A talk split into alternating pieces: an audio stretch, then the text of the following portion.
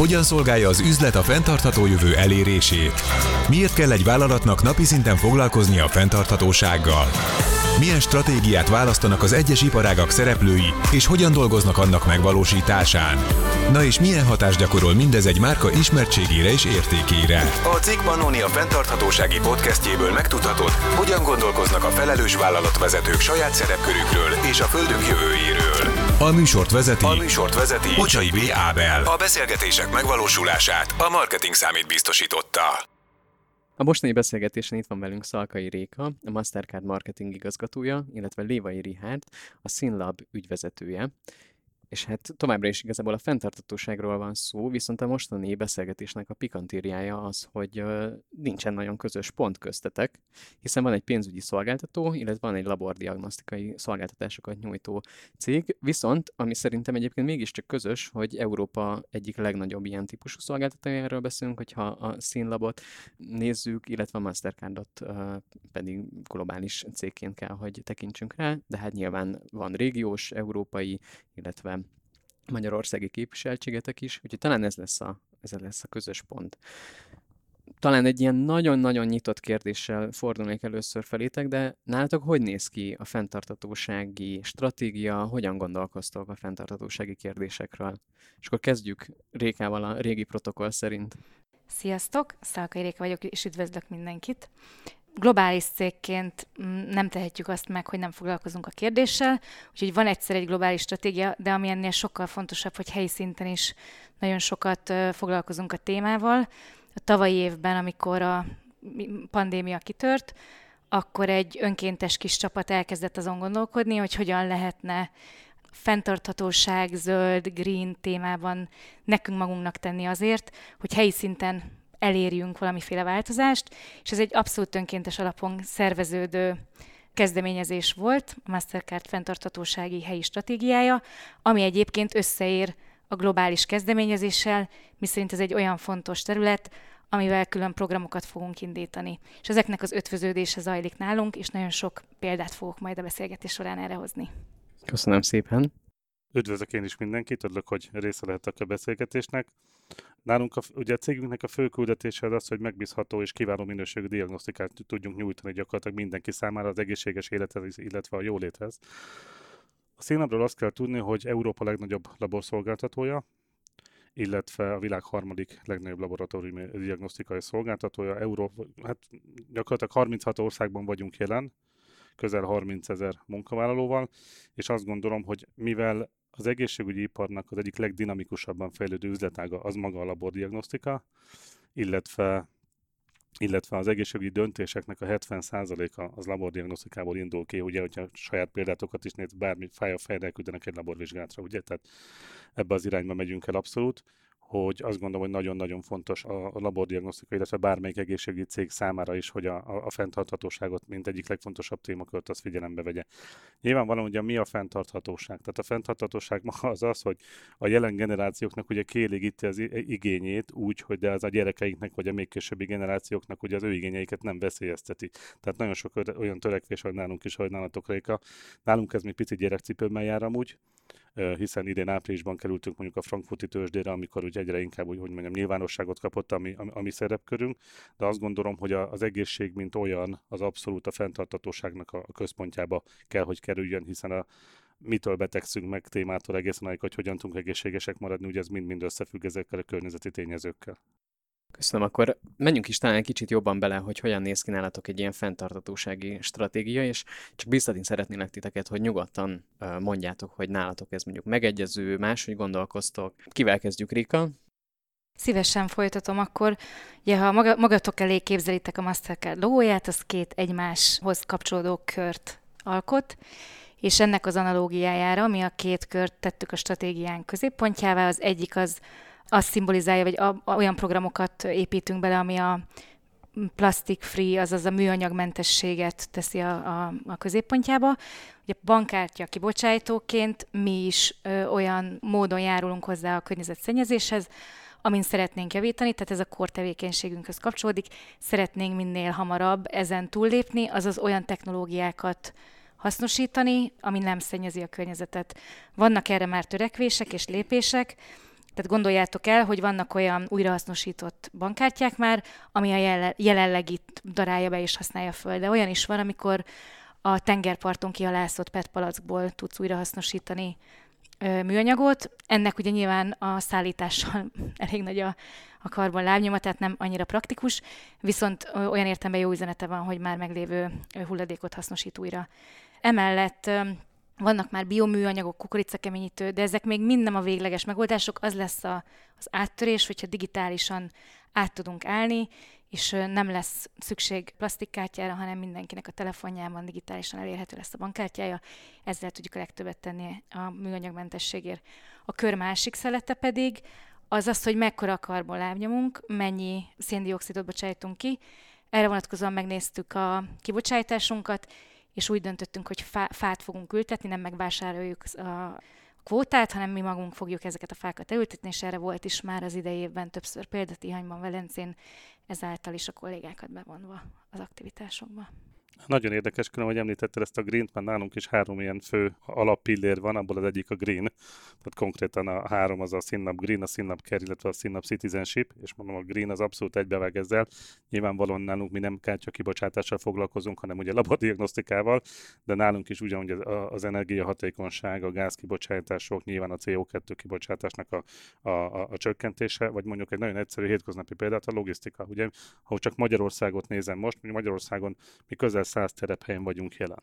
És ebből a 100 telephelyről ugye valahogyan logisztikával ugye hordanunk kell. Tehát azok az autók mennyi káros anyagot ugye bocsátanak ki. Tehát mondjuk mi pont most Magyarországon elindítottunk egy programot, ha az egyik ilyen üzemanyag szolgáltatóval, tehát pont kötöttünk egy ilyen szerzést, aki kimondottan ö, megvan, hogy bizonyos liter benzin után ö, hány forintot adományozunk egy bizonyos ilyen célra. Tehát azt gondolom, hogy ezek nagyon hasznos tevékenységek.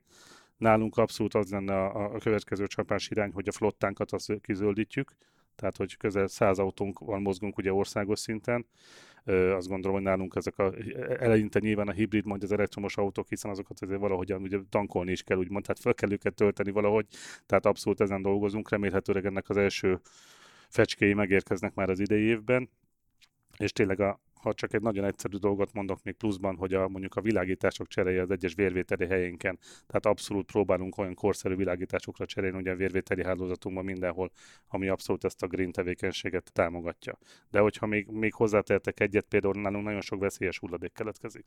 Ugye mégiscsak vérrel és egyéb emberi testnedvekkel foglalkozunk. Mi kitűztük magunknak célul például Magyarországon, hogy, hogy legkésőbb 2025-ig ilyen 10-15 kal csökkentjük például a veszélyes anyag kibocsátásunkat, illetve olyan hulladékkezelő rendszert vezetünk be, meg amit te is említettél, hogy digitalizálni kell gyakorlatilag mindent, amit, amit, ami jelenleg mondjuk papír alapon működik. Szóval nagyon érdekesen azért azt gondolom, hogy lehet, hogy külön üzletákban dolgozunk, de a főcsapásvonalak abszolút ugyanazok kell, hogy legyenek, és ugyanazok is.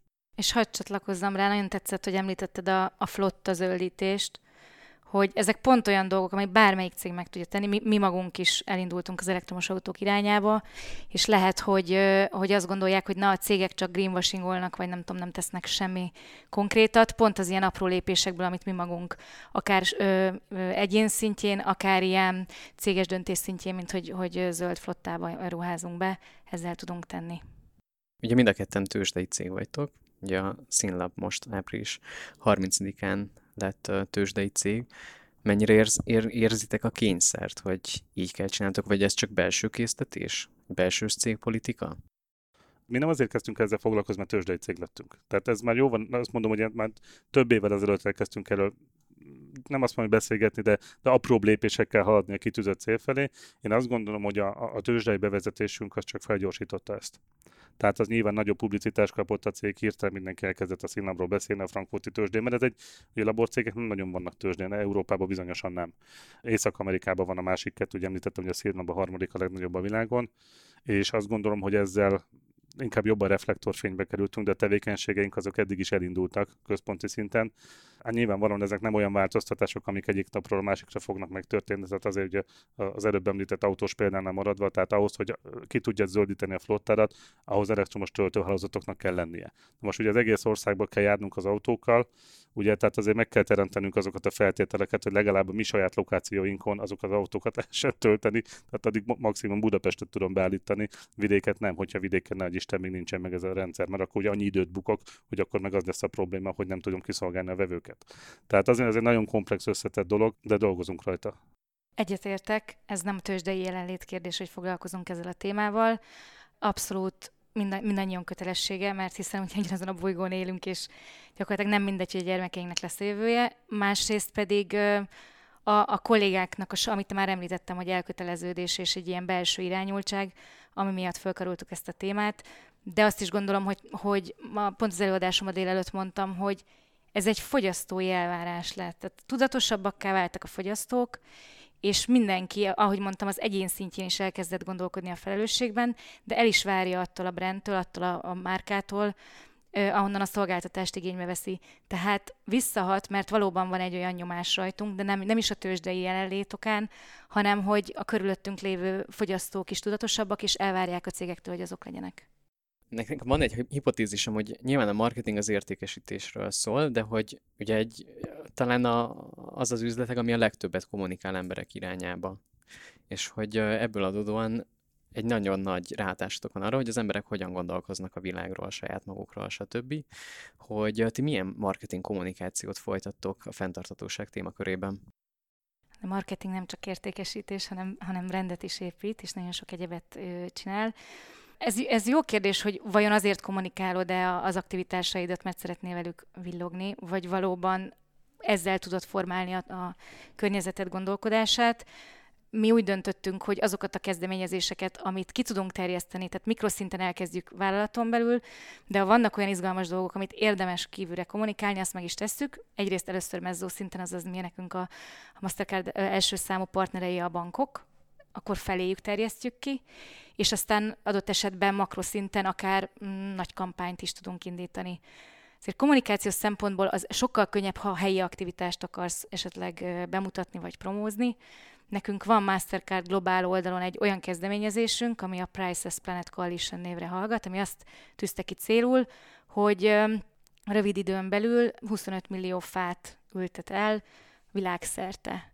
Ez azért fontos, mert persze kellenek a helyi kezdeményezések, de hogy igazán akkor van hatása egy ilyen faültetési programnak globál szinten, ha összefogunk, és hogyha azokon a helyeken ültetjük el, ahol egész évben süt a nap, egész évben esik az eső, mondjuk főleg a trópusi területen, ahol minél kisebb ráfordítással tudunk hatékonyságot elérni, de hogy tudod meggyőzni magyarországi partnereidet, hogy ne itt ültes fát a Haris Park mellett, hanem hogy igen, Kosztarikán vagy igen, Kenyában sokkal kisebb ráfordítással, de mivel ugyanazt a légkört szívjuk, és ott egyébként ott van a bolygónk tüdeje, ha ott ö, fektetünk ebbe be, akkor jóval hatékonyabbak leszünk.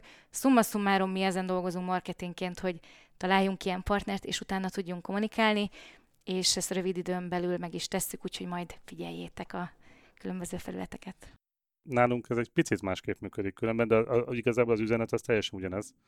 Mi nem építünk erre semmiféle kommunikációt. Tehát azt gondoljuk, mi azt gondoljuk, hogy ez egy alapelvárásnak kell, hogy legyen, sőt, ugye, ahogy az elején említettem is, tehát ha én azt szeretném, hogy a gyerekeim még ugyanezt élvezhessék, vagy netán még jobbat, akkor azért nekünk kutya kötelességünk tennünk. Tehát én azt gondolom, és ugye tőzsdei cégként ez amúgy elvárás, hogy ezért tegyünk. Ugye láttunk már olyan tőzsdei céget, aki hatalmas lehetőség volt a tőzsdén, és pont azért, mert ezeket nem tudta teljesíteni, azért egy-két éven belül már kivezették a tőzsdére a céget, mert annyira elvesztette az értékét. Tehát azt gondolom, hogy, hogy ezeket mindenképpen tennünk kell.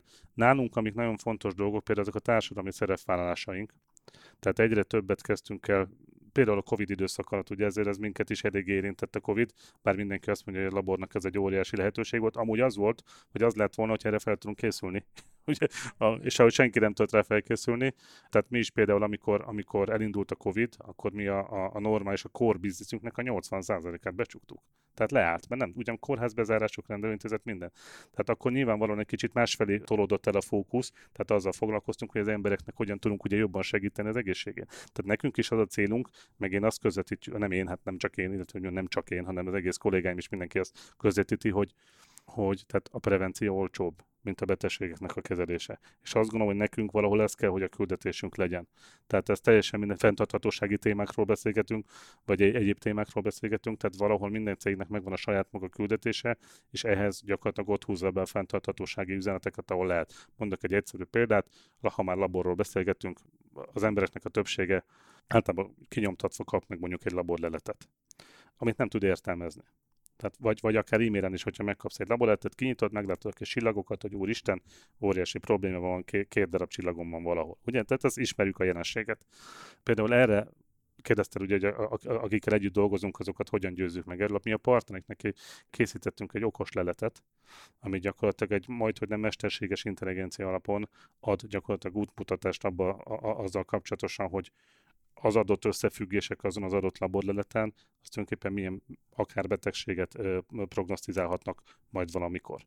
És akkor nyilvánvalóan el tudjuk küldeni gastroenterológushoz, egy kardiológushoz, vagy akár egy nőgyógyászhoz, hogyha arról van szó, hogy ezeket lesz kezeltet. Tehát azt gondolom, hogy a fenntarthatóság az ezekről is kell, hogy szóljon, anélkül, hogy mi ezt úgy hú de promótálnánk. Nyilván az innováció, azt gondolom, hogy ez mindkét oldalon biztos, hogy közös mert az innováció az abszolút. Tehát ezek az innovatív termékek, legyen az az, hogy egy milyen anyagból készül legközelebb egy kártya, vagy akár telefonra fogjuk tenni, és nem lesz kártya, stb. stb. Ugye manapság mobiltelefonnal már simán tud fizetni mindenki. És akkor rá is kötök az innovációra és a mobiltelefonra. Na, rengeteg olyan újítás applikáció készül, ami, ami a témában segíti majd a, a tudatosságot, meg a, a szemléletformálást.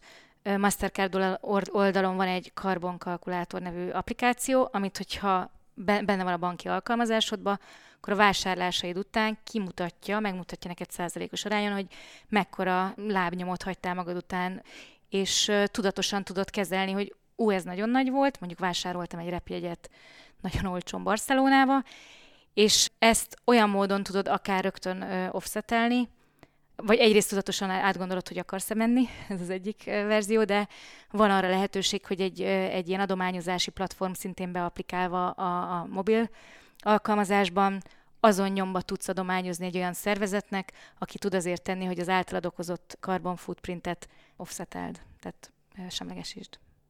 Nagyon jó, nagyon szimpatikus kezdeményezések. Szóval nagyon sokat beszéltünk arról, hogy például kifelé, az ügyfelek felé, a partnerek felé hogyan kommunikáljátok a fenntartatóság kérdéskörét. Belső szervezeti programotok is van erre esetleg? A kollégákat hogyan vonjátok be? Nekünk van egy olyan úgynevezett monthly challenge, havi, havi kihívás, ami minden hónapban kitalálunk valami olyan, olyan aktivitást, tevékenységet, amivel rábírjuk a kollégákat arra, hogy bizonyos területen jobban odafigyeljenek. Mondok egy példát, októberben ne vásárolj csak olyan zöldséget és gyümölcsöt, ami a környezetedbe terem. Ne hozas avokádót, meg nem tudom, lájmot a világ másik oldaláról, hanem azt edd zöldségben és gyümölcsben, ami, ami a közvetlen környezetedbe megterem.